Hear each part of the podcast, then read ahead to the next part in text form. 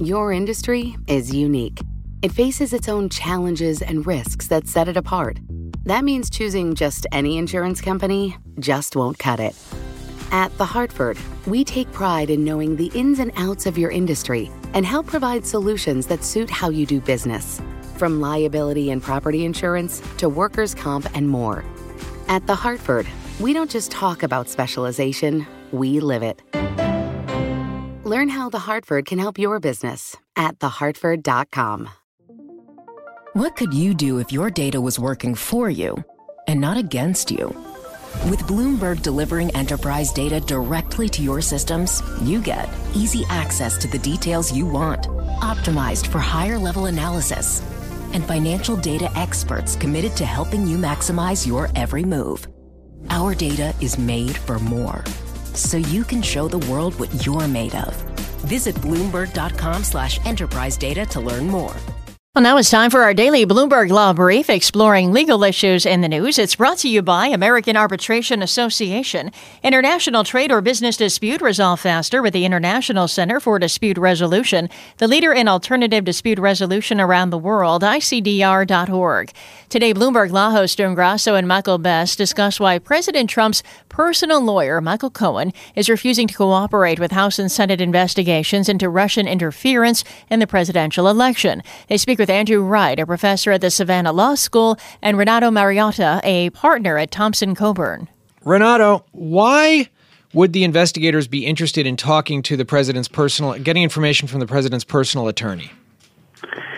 Well, the uh, an attorney's communications with his client are privileged, but when the attorney is not acting as a lawyer, his actions are judged just like anyone else's actions. So for example, there have been press reports that that Mr. Cohen was communicating with the Russians on his own, was actually traveling overseas and having meetings. I believe there was a, a report about a meeting in Prague.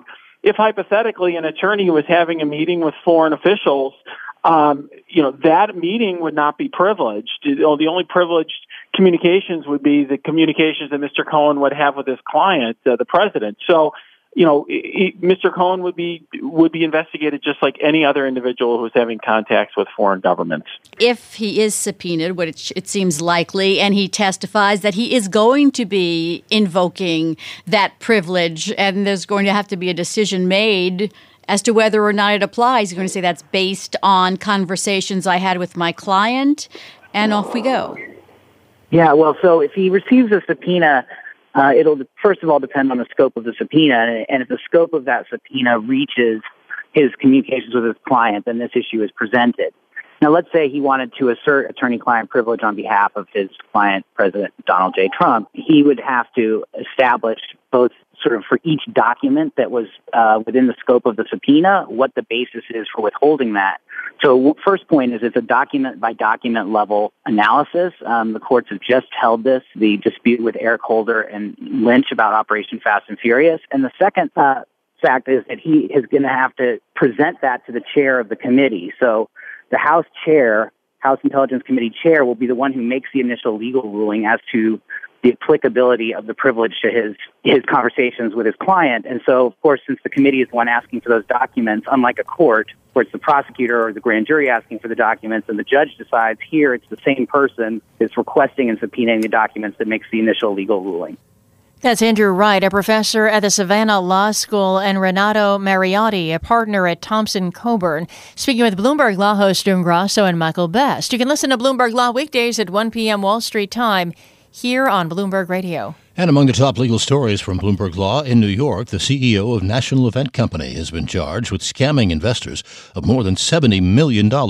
Jason Nissen was accused of raising cash by falsely telling investors he'd use their money to buy and resell quantities of tickets for events such as the Super Bowl and the hit musical Hamilton. Instead, prosecutors say Nissen used the fresh cash to repay earlier investors.